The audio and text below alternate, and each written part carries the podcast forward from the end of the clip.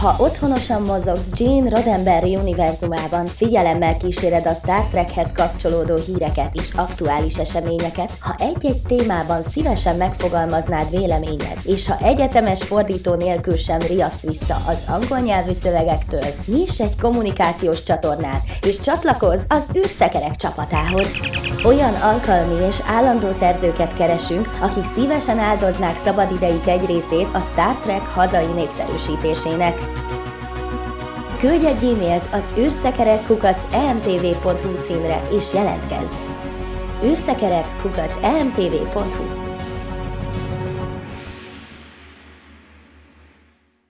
A műsorszám termék megjelenítést tartalmaz. 12 éven aluliak számára nem ajánlott. Az emtv.hu bemutatja.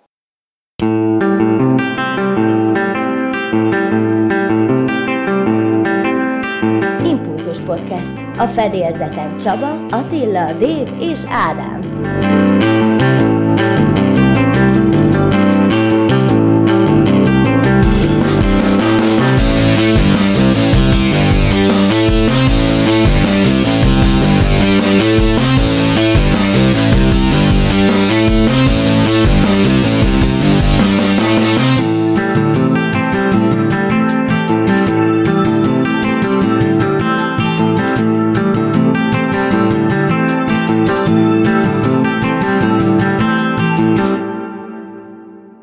Üdvözlöm a kedves impulzus hallgatókat újra. A Calypso című short track miatt vagyunk itt. Ez a short track, ez kicsit olyan, mint a Transformers. 90-es években sokat lehetett hallani, hogy most megyek és veszek egy Transformers-et. De mielőtt még belemegyünk a kibeszélőbe, boldog születésnapot kívánunk Megannak, a Star Trek Baráti Társaság alapítójának. Azt nem mondom be, hogy ő hány éves, viszont Dave, ha már itt vagy, az STBT-től, őket is képviseled, ti mennyi idősek vagytok? Hat évesek, de meg kellene nekem is néznem, nem vagyok az alapító tagok között, én is később mm, csatlakoztam be Megan mellé, és, és most visszadom a labdát. Itt most a űrszekereknek köszönjük, hogy, hogy nagyon sok anyaggal elláttok ellátnak minket, mert mi azért egy kicsit félárborcon hajózunk tovább, ugye a Star Treknek a, a információ között, és, és mondhatni, így van, és így, így, így nagyon sokat támaszkodunk a, a, az űrszekerek blogjaira, illetőleg hát a, a podcast adásokra is, tehát így a gazdag anyag, ami a Star Trek barátságon van, azért nagyban táplálkozik onnan. Ugye átját járnak, ugye Attilával egyetemben ugye átját járunk ugye itt a két, meg a különböző csoportok között, tehát itt, itt mi több fronton mozgunk és tevékenykedünk. De Megamnak mindenképpen köszönjük annak a, az elindítását, ami, amihez voltak éppen most ő neki kevesebb ideje és energiája van, azonban az egész, tehát ő inicializálta úgymond, hogy bekapcsolt minket abba a vérkeringésbe, ami ő akkoriban ugye Facebookon elindult, hogy, hogy a rajongókkal ilyen közvetlen kapcsolatban lehet lenni, hogy mi is rajongóként indultunk el, aztán jöttek úgymond rendezvényszervezések is, de, de úgy, mint egy hétköznapi rajongói oldal is működtünk és működünk, és, és nagyon jó, hogy, hogy ez így összefor. Tehát nem kell intézménynek lenned ahhoz, vagy egy művődési háznak, vagy szervezetnek, hogy te találkozókat szervezzél. Ez például, hogy őszekerek találkozókkal is bebizonyosodott. Igen, én is először Megánnal vettem fel a kapcsolatot, és most itt vagyok, úgyhogy mindenképpen köszönet emiatt. Ha már szülinapokról beszélünk, a múlt héten vasárnap is volt egy, ott is egy hatodik szülinapot ünnepeltünk, a Hatos Égzár kódolva nevű rendezvényen, viszont ott csillagkapu rajongókkal, illetve csillagkapu szinkron hangokkal találkoztunk. Így van, november 11-én volt a hatodik születésnapja a Stargate Command Hungarian site-nak, amin mi is több programmal jelen voltunk, egyebek mellett a szokásosnak mondható színészbeszélgetésekkel, vagy színészbeszélgetéssel. Ugye meghívtuk a Csillagkapu, SG1 és Atlantis sorozat magyar hangjai közül néhányat, Spilák Klára, Dózsa Zoltán és Ronon magyar hangja Turi Bálint fogadta el a meghívásunkat, és eljött Házi Sándor, aki majdnem végig kísérte hangmérnökként e két szériát. Velük beszélgettünk a médiazabálók kerekasztal körül, amit egyébként a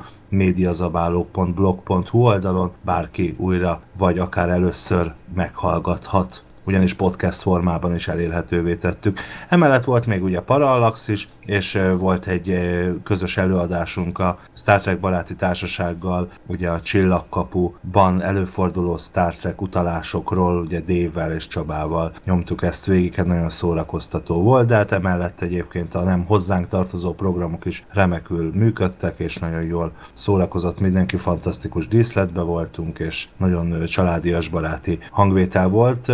Kicsit fura volt egyébként nekem, hogy a sok Vault 51-es kerekasztal beszélgetés és rendezvény után egy művelődési házban szerepeltünk egyébként, de remekül megoldotta mindenki a feladatot, fantasztikus volt. Házi Sándor egyébként egy csomó olyan kulisszatitokról beszélt, amit azelőtt még nem hallottam, illetve egy másik nézőpontból mutatta be nekünk ezt az egész szinkronizálási folyamatot. Mindenképpen ez egy izgalmas színfoltja volt a, a színész beszélgetésnek, de természetesen a színészek is a szokásos módon iszonyú jó anekdotákat hoztak, illetve meséltek, viszont hát a parallaxissal, ugye Ádám sajnos itt a felvétellel bajok történtek, úgyhogy ezt nem tudjuk podcast formában közzétenni, de lesz Parallaxis podcast majd november végén, úgyhogy ott majd velünk tarthattok. Így van, sajnos a egyik mikrofon rögzítése nem sikerült jól, úgyhogy így ezt podcast formában nem tudjuk kirakni, de november 29-én visszatér a második évaddal vadi új résszel a Parallax, és immáron hárman Miklóssal Csabával vezetjük, úgyhogy figyeljétek a Facebook oldalunkat, bármelyiket, és időben értesültök a legfrissebb parallaxisos eseményekről. Szuper volt, nagyon élveztem minden, minden részét. Nagyon, nagyon örülök, hogy el, elmentem, el tudtam menni, és, és tehát csak nézőként is élveztes volt. Tehát nekem például a, egyébként a Napstar, nekem Holnándor volt, aki, aki német Gábor után már a másik szinkronizáló színész, akiről kiderül, hogy, hogy mennyi köze van a, a, a sorozat világához, vagy az ahhoz kapcsolódó háttérinformációkhoz. Kifejezetten ott az a földi kultúrák a, a Csillagkapu sorozatban előadás nekem nagyon tetszett. Aztán persze a, a szinkronizálásról spontán módon egy nagyon pocsék alakítással ugrottam be Thor hangjára. Szóval ez... ez nekem tetszett a belépőd, a... olyan határozott és, és gonosz volt. Az igen, hogy jó. Az neki jó volt. Mielőtt valaki félrejtene, nem a Marvel-es tor voltam, és nem is a kis szürke, hanem a, volt egy, egy holografikus tor még az, az üzenet rögzítő tor. ugye körülbelül igen. Jó, tényleg akkor ahhoz kellett volna alkalmazkodnom. Szóval nagyon jó volt a, a, ezek a háttérelődások, nagyon szuper, hogy, hogy tényleg a, a track mellett talán pont a csillagkapu az, amelyeknek tehát ekkora háttere van, és ennyi minden, ennyi szempontból lehet megközelíteni, és tök jó, hogy Magyarországon en, itt ekkora rajongó tábor van. Jó, mondjuk most számosságban nem tudom megmondani hányan voltak, de akkor is ez a sokféleség. Tehát van, aki tényleg a, a cosplayezés érdekelt, látunk klassz cosplayt, akkor a kirakott replikák, egy, egyáltalán fantasztikus, ami, amit, amit ott láttunk. Tehát ott a felépített háták belső tér, a csillagkapu, a tárcsázó, tehát ez, ez, ez hihetetlen, tehát ide el kell jönni, ezt, ezt figyelni fogom, hogy ők hol lesznek. Egyébként pont mai nap a Viet, a Vienna Comic Con vannak kint Bécsben, a modokkal, illetőleg azt hiszem a teljes csillagkapu Ádám mindjárt segítesz, hogy mivel vannak innen a, a srácok, ugye a Stargate Hungarian, a Stargate Command Hungarian Side. Az Oliék. Én is úgy tudom, hogy mindennel, amiük csak van, kivonultak Bécsben, úgyhogy eh, ha már Dave említette, igen, a, a szinkronizálásról nem beszéltünk, ugye volt egy ilyen menüpont is, ott lehetett szinkronizálni méghozzá Holnándor segítségével. Én is szinkronizáltam Holnándorral közösen, és rá kellett jönnöm, hogy hát a tilk hangom az jó, de ennél többet azért ne várjak a dologtól. A Egyébként is meg volt, volt. Jó volt Alonirként, ez emlékezetes alakítás volt. Arról nincs és, felvétel? Arról nincs felvétel, és természetesen hát. egyébként, hát ugye Dave és Csaba sem maradhatott ki a szólásból, ahogy azt már Dave említette, ő ugye az üzenet rögzítő tor magyar hangjaként nyújtott fantasztikusat és emlékezeteset. Csaba pedig te ki voltál? Én O'Neill. És be is ugrattam hozzátok Tilknek, úgyhogy óriási, óriási volt.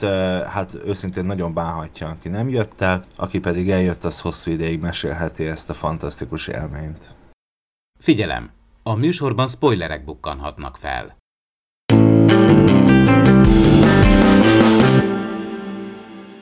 Na, fiúk, nézzük ezt a kalipszót. Én azon voltam meglepődve, hogy mennyi minden belefért ebbe a kis rövid epizódba, bár több volt ez, mint 10 perc, ahogy én így észleltem, de azért nem volt egy teljes még csak egy rövid 20 perces epizód sem, és hát mégis ugye kulturális utalások, mitológia, mellette egy önmagában is jól megálló sztori, ami szórakoztató, tehát nem kell a háttérről tudni semmit. Nagyon jól szórakoztam, nekem az a véleményem, hogy a Discovery-nek ilyen 18-20 részes évadokból kéne állnia, és kellene bele ilyen kis karakterpillanatokra fókuszáló epizód.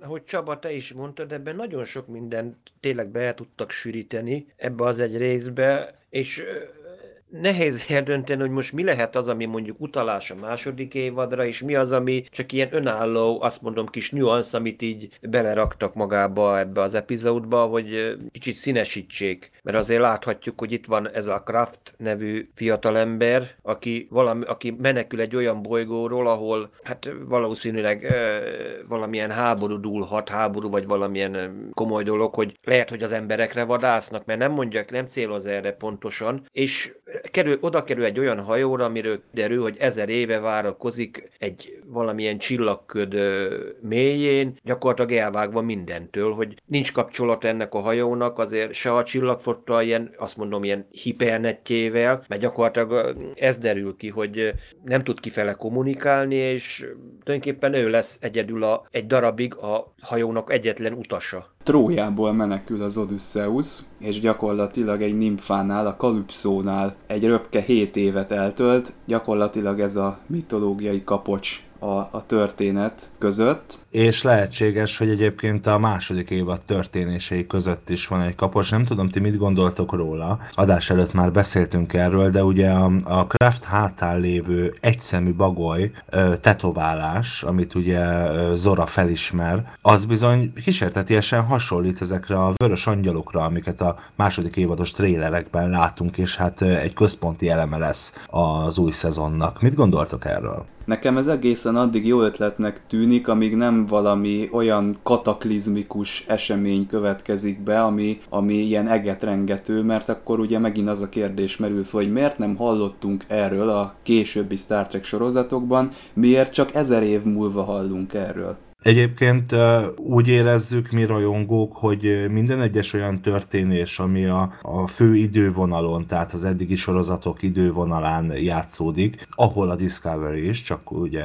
az Enterprise és a, a eredeti sorozat között. Ennek az univerzumnak mi minden történéséről tudunk mi rajongók, mert hogy én úgy gondolom, hogy valójában nem persze azzal én is egyetértek, hogyha ez valamiféle hatalmas nagy esemény, akkor azért talán megemlíthették volna később is. Tehát ugye előbb készült sorozatban is, de hogy valójában azért ez egy hatalmas univerzum, a Star Trek hatalmas univerzum, amiben sok-sok olyan dolog van, amiről még nem hallottunk, és reméljük, hogy az elkövetkezendő években fogunk. Pont én is azt mondom, hogy nem kell minden eseményről tudnunk, tehát az az 50 éves Star Trek sorozat történelm, ami mint egy 200 évnek a hát kronológiáját tárta fel eddig, és nem csak sorosztokban, hanem ugye a kánonon kívülinek számító regényekben is, képregényekben. Tehát nem tudhat mindenki mindenről, mint hogy én is azt mondom, hogy én képregényt olvasok, ami még egyszer mondom nem kánoni, de akkor is az mondjuk nem tartozik a fősodorhoz, és én olyan betekintést is nyerhetek ezáltal, amit mondjuk ti nem. Tehát itt itt végre én annak örültem, hogy ugrottunk rögtön ezer évet, leráztuk magunkról azt, hogy alkalmazkodni kell a, a 22., 23. század, 24. századnak az idővonalához, ami már meg van írva, hanem egy merész, rövid, kompakt történetet mert adni az író, aki azt hiszem a, a Pikáros sorozatnak is az írója lesz a Michael Chabon, és nagyon bízok ez alapján benne, mert így nagyon tetszett, hogy, hogy nagyon jól összeszedett történet volt minden oldalról, és nagyon jó lenne például a Discovery is annak idén ilyen részekből egy antológia, ilyen Black Mirror vagy Outer Limits-szerű sorozat lett volna. Itt se rossz a Discovery, de ez, ez azt jelzi, hogy igenis van még Kraft. van még Kraft a íróknak a tarsajában. Ez jó volt. Főleg az új írókéban. Sőt, egyébként én most kicsit előrébb ugrok, azt mondjuk, hogy na ezer éve ott van a hajó. Valószínűleg azért nem tudunk itt, erről lehet, hogy a Vörös Angyalról sem, meg egyéb, nem, nem, nem merült fel, azt mondom idézőjebben a későbbi történelmekben, mert itt azt látjuk, hogy ugye a hajót elhagyták, és a kapitány parancsára a hajónak rejtőzködnie kell. Tehát lehet, hogy a kapitány valami olyan döntés hozott, nem tudjuk, hogy pontosan ki, hogy most Pike, esetleg Saru, esetleg Burnham, nem tudjuk, hogy ki a kapitány, vagy esetleg valaki, bárki más, tehát valami olyasmit találtak, amire úgy gondoltak, hogy ezt még a csillagflotta parancsnoksággal se szabad megosztani, hogy ami esetleg azt mondom, hogy akár a föderáció, vagy akár a galaxisra veszélyes. Egyedül egyetlen támpontot talán éppensége maga itt Zora ez a mesterséges intelligencia adhat, mert tudjuk a TOS-ból az ismerjük az M5-ös kompjúterrel való kudarcot. Lehet, hogy itt néhány évvel később a pillanatnyi Discovery-hez képest, tehát még egy azt mondom ilyen 5-6 évad még beleférne abba, hogy megtörténik a hajónak a teljes elhagyás, és gyakorlatilag valószínűleg a legénység ilyen titoktartási fogadalmat tett, hogy nem mondják el, hogy mi történt. Tehát egy ilyesmire gondolhatok, és ezért nem kerül elő a spórahajtómű, és még nagyon sok minden, amit azért láthattunk itt ebbe a sorozatban, hogy tényleg itt kicsit kinyúltunk a kánonból, és akkor most itt ez lehet egy fajta megoldás arra, hogy ezek a fajta technológiák, amiket látunk a hajón, ezek az új technológiák, amik tényleg időnként azért meghaladják a eddig látott folytatásokban látott műszaki fejlettséget, lehet, hogy pont emiatt merülnek feledésbe. És ismételten csak azt tudom kérdezni, hogy vajon mindenről kell le, hogy tudjunk, Egyet értek egyébként azzal, amit Attila mond, akár lehet így is. Zorára is simán lehet magyarázat az, hogy hát ez a Discovery egy ilyen, ilyen olyan jellegű kutatóhajó, ahol rengeteg-rengeteg kísérlet és fejlesztés folyik. Ugye ennek csak egy nagyon rövid, nagyon pici kis töredékét, a spórahajtóművet ismertük meg az első évadban. Fogalmunk sincs, hogy egyébként ki mind dolgozik ezen a hajón. Szóval, hogy akár lehet ez is magyarázat, és de csak ismételni tudom magamat, tehát attól még, mert egy későbbi sorozatban, egy későbbi játszódó sorozatban nem hallottunk mondjuk a spórahajtóműről, amivel azért elég sok probléma volt, és nem egy teljesen tökéletes technológia, hisz csak az írók és az alkotók jó szándékából tért szerintem vissza Stemets úgy, ahogy visszatért, és hát azért az ő életébe is nagyon fontos és negatív változások következtek be azért, mert, vég, mert használták a spórahajtóművet. Szóval, hogy igazából nem kell, hogy mindenről tudjunk, nem láttunk mindenbe betekintést, azért, mert Picard kapitány, vagy körkapitány, vagy Janeway kapitány.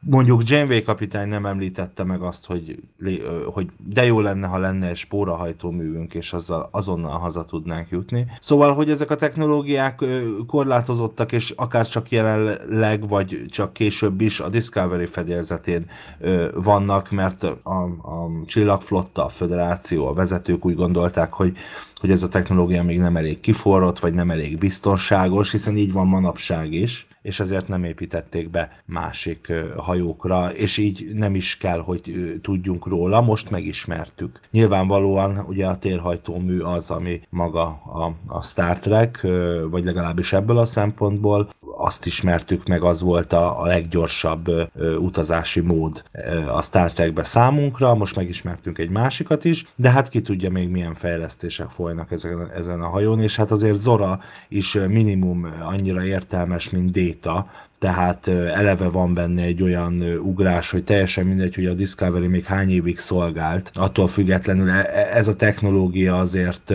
nem teljesen elérhető, vagy valószínűsíthetően nem teljesen elérhető később is, tehát ezért mondom, hogy ez akár egy saját fejlesztés is lehet, és hát akár úgy az is lehet az igazság, amit Attila elmondott, hogy bizony valami olyan dolog történt, ami, ami még azt is befolyásolja, hogy, hogy ki beszél róla, és, és eleve a hajó is ott eldugottan vár ezer éve. Bár ennek fényében én azért ezzel kapcsolatban hozzátenném azt is, hogy ahhoz nem láttuk eléggé kifejtve ebben a short track epizódban azt, hogy, hogy végül is mi történt a hajóval, és én egy ilyen magyarázat esetén inkább ezt várnám.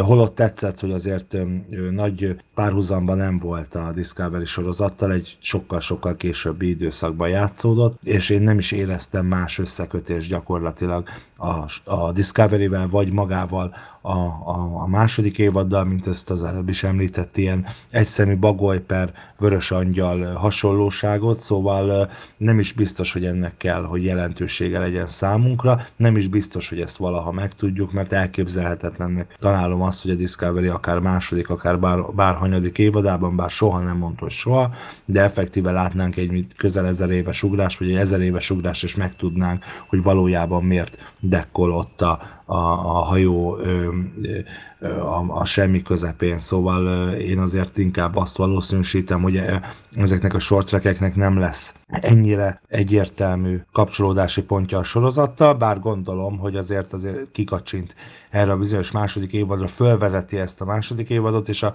Tilly Storyban megismert karaktert is szerintem például még valamilyen módon viszont látjuk, ahogy most viszont láttuk ezt a bizonyos vörös angyalt egy tetoválás formájában, és ugye egy olyan ö, ö, fajról esik benne szó, am, amit mi még nem ismerünk, nyilván egy olyan háborúról esik szó, esett szó benne, amit még mi nem ismerünk. Szerintem ezt meg lehet csinálni jól, hogyha ez a vörös bagoly, vagy bocsánat, ez az egyszemű bagoly, ez valami spirituális, vagy valami vallási szimbólumként épül bele a későbbi Star Trek kánonba, vagy mitológiába, akkor szerintem ez egy, ez egy jó megoldás, tehát nem feltétlenül rossz dolog az, hogy, hogy korábban nem hallottunk mondjuk ilyen eseményről, most meg igen. Ez attól függ persze, hogy mi lesz majd a második évadban, hogy mennyire lesz tényleg ez egy hatalmas nagy robbanásszerű ilyen kvadráns erőviszonyait megváltoztató esemény. Szerintem kerülgetünk itt egy elefántot az epizód körül, méghozzá itt a mesterséges intelligencia és a főhősnek a kapcsolata. Nekem egy kicsit a Hör című film jutott eszembe. Nem túl kedvelt ez a film, és én sohasem tudom, hogy miért, hogy maga a téma zavarja-e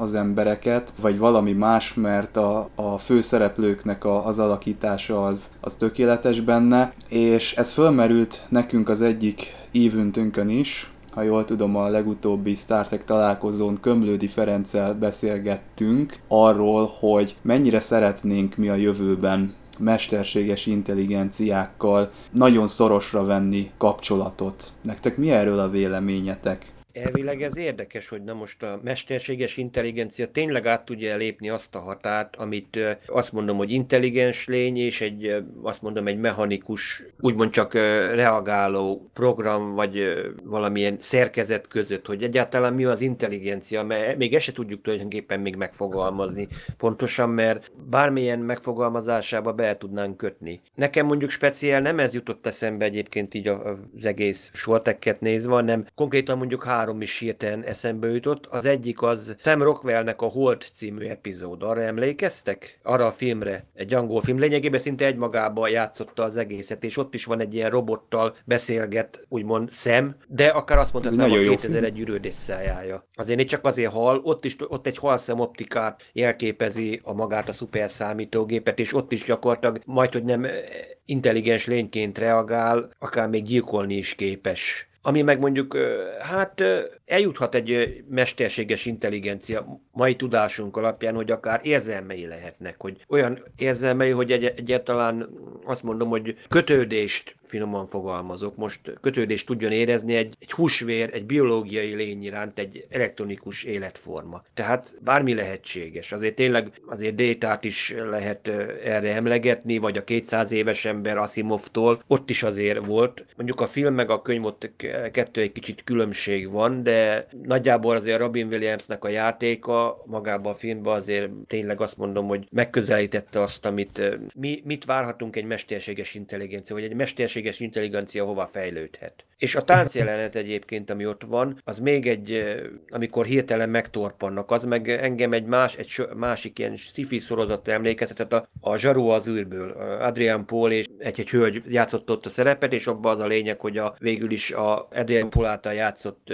látszólag humanoid ember az valójában egy földön kívüli lény, aki megpróbálja begyűjteni a földre menekült földön kívüli bűnözőket, és akkor ott van egy, egy táncjelenet, és akkor hirtelen ott hirtelen megállnak, mert hirtelen hopp, eszükbe jut, hogy ők tulajdonképpen két különböző faj, hogy egy, egy pillanatra elmosódik a határ, és hirtelen visszará, automatikusan, ösztönszerűen visszarántják magukat arra a határ, hogy eddig és ne tovább, és ugyanezt láthatjuk egyébként magába ebbe az epizódba is. Ott erre egy pillanatra, hogy Kraft is, meg Kraft hirtelen tudja, hogy hirtelen hát neki családja van, egy, egy gyermeke van, felesége, de egy, egy pillanatra Zora számára szinte húsvélény is, és megáll. Me, de nem azért hőköl vissza, mert megijed, tehát ez, ne, ez nem az az Uncanny Valley, ne, hogy nem az, hogy megijed, valóságosnak pillanatra... tűnik, és hirtelen észrevesz, hogy mégis mégsem teljesen élőlény. Hát pont, amit Igen, mondta, hogy ez a családja nem a valóság. Miatt. Nem, szerintem nem, a családja nem miatt. Tehát a, Pont azt mondom nem én is, hogy félelem, nem, egy- nem, nem, nem félelem. Nem, Tehát eljut, ez- ez- eljutott ez- egy határa, és hirtelen meglátja ezt a határt, és De a saját nem érzelmei számára határ. Tehát szerintem Igen. a Kraftnak már a 33. században az nem nagy szám, hogy van egy mesterséges intelligencia. Egyébként végig attól féltem, hogy a, lesz egy olyan csavar, tipikusan egyébként trekkes, hogy jaj, jaj, kiderül, hogy a Kraft is mesterséges, netán ő se valódi, vagy netán pont a, a Zora a valódi. Örülök, hogy nem voltak ez- ilyen csavarok, mert Örülök. Így szintén van, egy, hogy nem ezeket a csavarokat. Szintén egy kömlődi gondolat, hogy a, én azt vártam csavarnak, hogy majd az Emmy lesz valahogy mégiscsak gonosz, de szerencsére ez sem következett be. Az is, az is nagyon jó volt, itt, itt tehát pont az, hogy az, ez, a, ez a része letisztult volt, és nem, ö, vagy főleg, hogy most nagyon jó filmeket soroltatok, amiket ö, tényleg itt, itt felidéződnek az embernek, mondjuk nekem még kicsit vicces módon például Wall-E jutott eszembe ebben a témában, hogy, hogy űrben vagyunk, és mesterséges intelligen, lények vagyunk, és szerelmesek vagyunk. Ugye Passengers említettük a múltkor, no de vissza ide, hogy a, a, a Zora, Ugye ő, tehát ő fejlesztette magát, tehát ő, ő simán, tehát ha most tényleg ezer évig fejlődött, de ugye mi alapján? Most kérdés az, hogy önmagától és önmagában fejlődött, mert akkor már végül is egy lépés választja onnan, hogy reprodukálja magát, és akkor onnantól már mondjuk úgy, hogy élőlény. Ugye fontos ismérv, hogy létre tud hozni olyat, mint ő. Tehát ez az élőlény egyik fontos ismérve. Na most talán ideig még nem jutott el az óra. Ugye a détánál is mondjuk, hogy hát ha olyan fejlett, hogy pozitronikus agy és minden, akkor miért nincsenek érzelmei, vagy miért nincs érzelmi intelligenciája. Ugye a détánál ez volt egy ilyen faktor, amit ugye ott, ott volt az érzelmi csíp, és akkor ki- kivenni, betenni, és akkor a déta akkor tud viccen nevetni, és, és amúgy meg nem. Pedig ugye az intelligenciához hozzá kapcsolódna a humor is elvileg. Tehát elvileg, ha a déta annyira ö, intelligens és felett mesterséges lény, miért nem volt eleve humora? De ez egy teljesen más beszélgetés tárgya. Nem kell annyira messze menni egyébként, pont is említettétek Détát többször, de hát ott van az orvosi segédhologram, ott van a doktor a Voyager-ben. Ő szerintem azért egy sokkal jobb párhuzam erre, amit láttunk, tehát valahogy egy kicsit úgy érzem, hogy úgy, mintha rácsodálkoznánk erre. Ne, de persze hát volt már az- ilyen, csak itt jobban Igen, kicsúcsosodik ma Voyager, egy sokkal futurisztikusabb sorozat, mint ez. És itt szerintem jobban kikönyököl ez a téma, mint ott. Én alapvetően azt gondolom az epizódról, hogy én a magam részéről azt látom, hogy ez csak egy sima mezei romantikus történet volt, ezzel a ö, egyszemű bagójjal kapcsolva a, a, a sztorihoz. Ö, nagyon tetszett, hogy az kiderült, hogy végül is a, az ember az nem ezer éve csücsült valami stázisban, hanem ugye ö, csak egy, hiszem el is hangzik, egy hónapot rostokolt benne körülbelül, tehát hogy, hogy nem ez lett a sztori. Nekem is nagyon tetszett, hogy nem derült ki sem az, hogy Kraft is esetleg csak egy mesterséges valami, egy mesterséges lény, és nem derült ki az sem, hogy mondjuk Zora bekattan, bár én is egyértelmű tisztelgést látok az űrödüsszelje előtt, hol előtt, szóval ez a forma, ahogy, ahogy ezt kidolgozták, az azért az eléggé egyértelmű, hogy erre hajaz, és Egyébként tök érdekes is volt lebegtetni végig azt, hogy vajon, vagy hát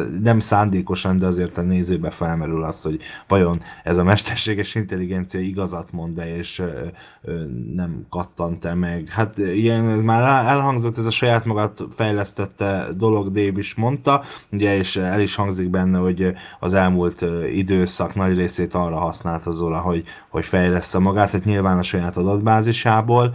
Az eleve feltételezhetjük, hogy minden komolyabb mesterséges intelligencia, ami a jövőben fejlesztenek, az, az önmagába tartalmazza azt a, azt a, a, a módot, hogy, hogy tanul, tanulékony legyen és fejlesz önmagát, tehát így módon ez, ez abszolút bele is illet. És hát valójában a legérdekesebb, ami nem hangzott még el eddig, de szerintem egy nagyon fontos dolog az, amit mondjunk ki, hogy Zora magányos volt. És ő sem mondta ezt ki, és csak nagyon finom célzások voltak erre az epizód során, de ez egy nagyon-nagyon fontos dolog, és hát ugye egy, egy, egy, egy más világból jövünk, tehát egyszerűen ez lehet egy Rómeó és Júlia történet, és annyi mindent emlegettetek, hogy gyakorlatilag bármi ráhúzható, hiszen két különböző világból jöttek már olyan értelemben, hogy az egyik őjük húsvérember, a másik őjük pedig egy testetlen mesterséges intelligencia. Szóval szerintem egyébként ilyen értelemben kicsit, ha nem is káros, de, de félrevisz az, ha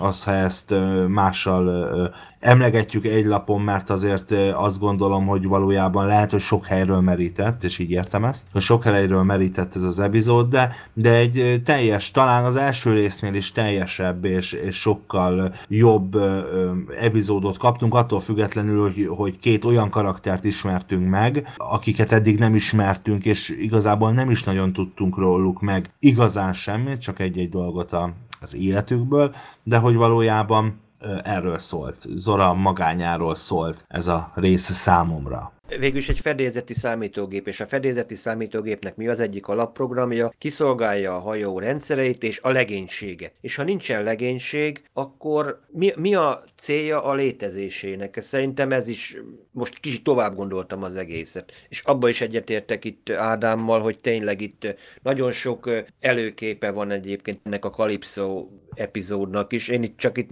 itt gyakorlatilag itt hámat írtam fel, mert láttam én olyat Facebookos véleményt, hogy ó, hát a, ezt az egyik rajongói Star Trek sorozatból vették az ötletet. Még anélkül, hogy a, ugye még kirakták volna magát az e- epizódot egyáltalán a Netflixre. Hát könyörgöm, hát az, hogy most a Star Treknek a forgatókönyv íróitól elvárjuk, hogy most a continuous vagy akár a fá- kettes fázist, vagy akár melyik rajongói filmet végnézzék, hát, és abból melyítsenek ötletet, hát könyörgöm, hát annyi rengeteg sci van, hogy gyakorlatilag bármelyik amelyiket szinte azt mondom, ha ki á, csak a neveket kell megváltoztatnom, és ma is egy Star Trek filmet vagy regényt tudunk olvasni, tehát nagyon sok előképe van ennek, és tényleg ez az, ön, az, hogy egy számítógép vagy egy számítógépes mesterséges intelligencia önmagát fejlesz-e, hát tényleg erre is azért láthattunk példákat, azért a doktor is azért 7 év alatt láthatjuk, hogy me- mekkora fejlődésen ment keresztül. Itt meg ezer év volt rá egy számítógépnek, vagy mesterséges intelligencia, most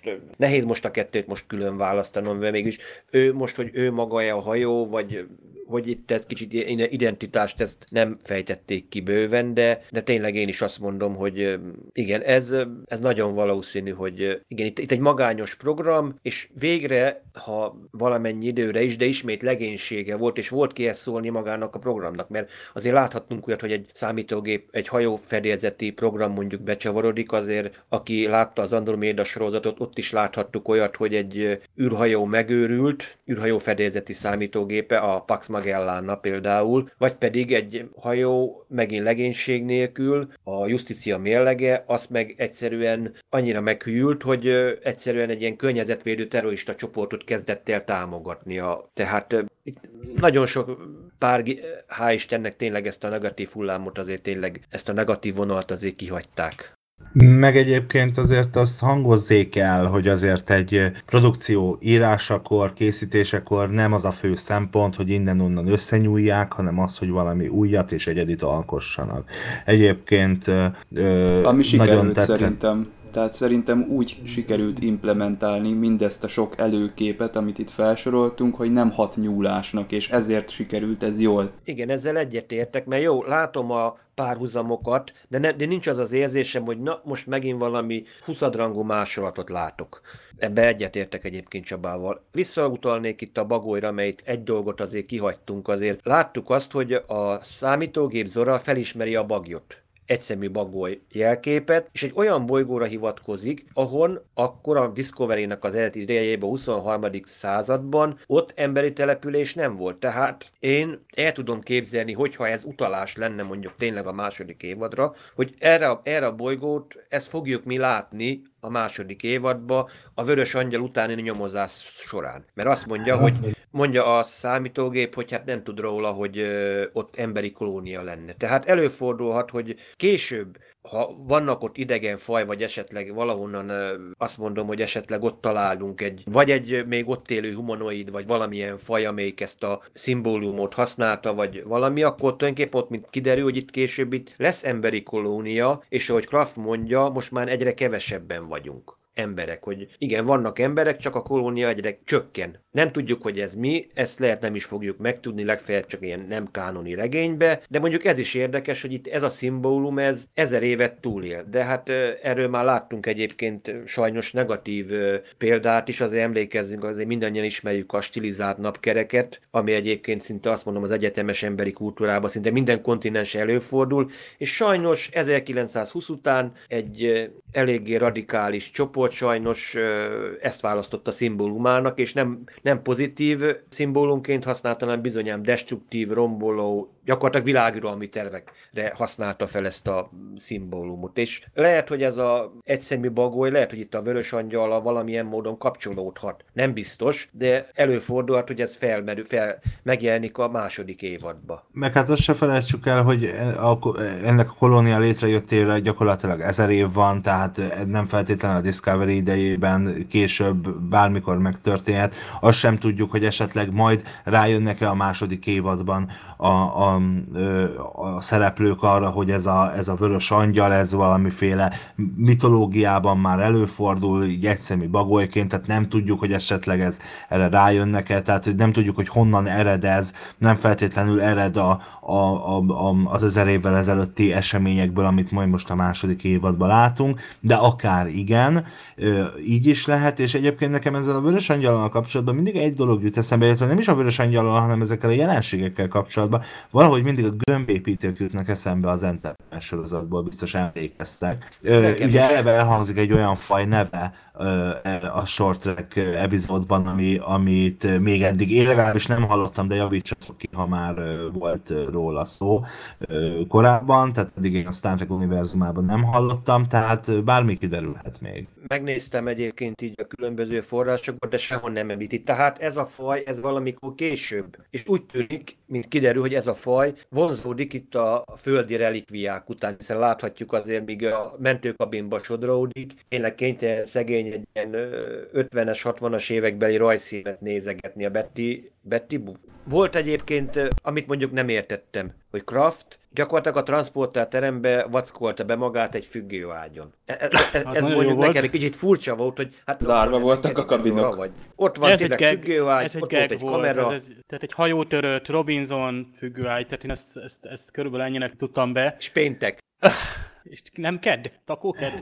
De én mondok még egy egyébként egy tök lehetséges magyarázatot erre, miután egy hónapot eltöltesz a föl, a, a, az űrben sodródó mentőkabinban, ami hát láttuk, hogy milyen szűkös, tehát kb. fekszel benne végig, utána nem vágysz egy kis kabinra, de persze ez csak már ilyen belemagyarázás, én is dével értek egyet, tehát gyakorlatilag itt ez a, ez a függőjágy hajó törött, és hát itt adva volt a díszlet, ott volt a legalkalmasabb ezt elhelyezni. Igen, hogy azon csodálkoztam, hogy két d sakkoznak, és nem 3 d partikat nyomnak, mint az eredeti sorozatban. Jó, ha már 3D, akkor ugye hogyan nézte a Kraft ugye ezt a, a, a mozifilmet? Hát körülbelül majd ilyen lesz, amikor bejönnek tényleg, hát nem azok a 3D-s, hanem a, a VR mozik, hogy voltak éppen azért nem teljesen forgatott körbe a, a fejedet, de mármint, hogy nem teljesen leszel része az eseményeknek, ugyanakkor úgymond bele bent leszel és Mint egy ilyen szitkomnak a, a... a díszletében lennél benne egy ilyen fél Körülbelül, mint amikor egy élő szitkom felvételen van. Így van, hogy egy bizonyos térrészt, amit, amit látsz, az teljességgel az esemény foglalja el, ott, ott a, a filmnek a... Tehát ez akár előre is vetítheti azt, és megint a Star Trek valamit előre mutat, hogy, hogy körülbelül akár így képzelhető el, hogy akár régi filmeket is majd, hát nem 3D, amikor VR-ra tesznek alkalmassá, hogy úgymond feldolgozzák a, a látvány, a környezet, a textúrának bizonyos részleteit. Egyébként nekem vizuálisan nagyon-nagyon-nagyon meggyőző volt ez az epizód. Itt, itt negyed órában nem csak csak hogy sztori, meg mondani való volt, hanem annyi sok vizuális gag. Például emlékeztek, amikor az étkezdében ugye Craftot hány példányban látjuk, ugye, ami, ami ugye az idő múlását egyszerűen néhány másodperc alatt kifejezi, hogy ezt és ezt csinált, és ennyi minden történt. A hídomozizás, ugye itt az is egy, egy teljesen az a, az a gag, hogy ott a kapitányi székben, most az egy, ez egy moziteremnek a, a székévé változik, mert már egy elhagyatott hídról beszélünk. A, a, a tánc, ugye, hogy egy holografikus, vagy hát nem is tudom, most ez hologram volt, vagy mi, mi volt, mert ugye még itt a Discovery, most itt a Discovery technológiája mennyit fejlődött, tehát voltak éppen itt úgy tűnik, hogy a Discovery maga önmagában ugyanúgy nézett ki, mint amikor, mint az ezer évvel ezelőtti önmaga, mint amit mi ismerünk, tehát ilyen módon nem arról van szó, vagy lehet szó, hogy a Discovery ezer évig szolgálatban volt, már akkor már hiper-szuper teljesen máshogy kéne kinéznie. De itt nem arról volt szó, ugye, hogy azt mutassuk be, hogy mennyit fejlődött a, a csillaghajó. Nekem például a, a vizuál nekem is tetszett, de nekem például azt kifejezetten nem, hogy bár nagyon jól nézett ki ez a hídon való mozizás, de mégis volt egy ilyen éteri csillogása, fényessége mindennek, holott azért hát később. Ez a kulturális utalás, mert ezek a filmek, amiket ott nézett, az az egy ilyen harsány és, és ilyen, ilyen nagyon szerelmetes. Szerintem ezt direkt csinálták így. Meg hát egyébként is nyilván kiemelték volna, tehát alkotói szemmel is ez oké, okay. nekem azért ez egy picit, tehát jobb, jobb lett volna ez egy kicsit, számomra egy kicsit jobban kézzelfoghatóbb, de egyébként baromi jól nézett ki.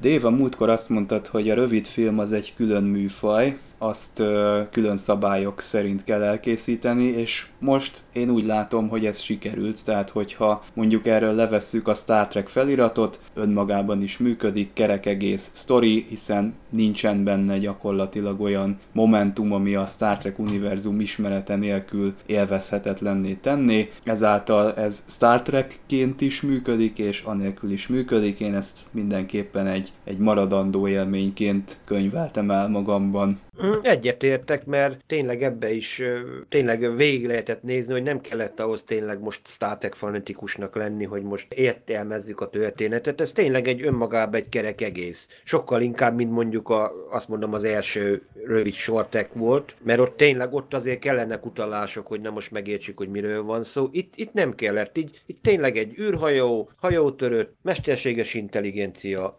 vágyódás haza, vágyódás a család után, és tényleg nagyon, szerintem ez egy tényleg egy, egybe, ebben most tényleg be tudtak mindent sűríteni. Ez tényleg, eddig azt mondom, hogy tényleg ez, még, se, még azt is megkockáztatnám majdnem, hogy a Discovery-nek most itt, itt most tényleg egy, itt kimagaslót alkottak. Egy rövid, rövid, tömör, de tényleg egy nagyon jó epizódot. Köszönjük szépen a megtisztelő figyelmet, jövő héten újra találkozunk, és ennek az epizódnak a végén kiderült, hogy a következő történet az Szarúra fog koncentrálni, azt is nagyon várjuk, természetesen az Impulzus podcastben erről a sztoriról is szó lesz, addig is minden jót, sziasztok!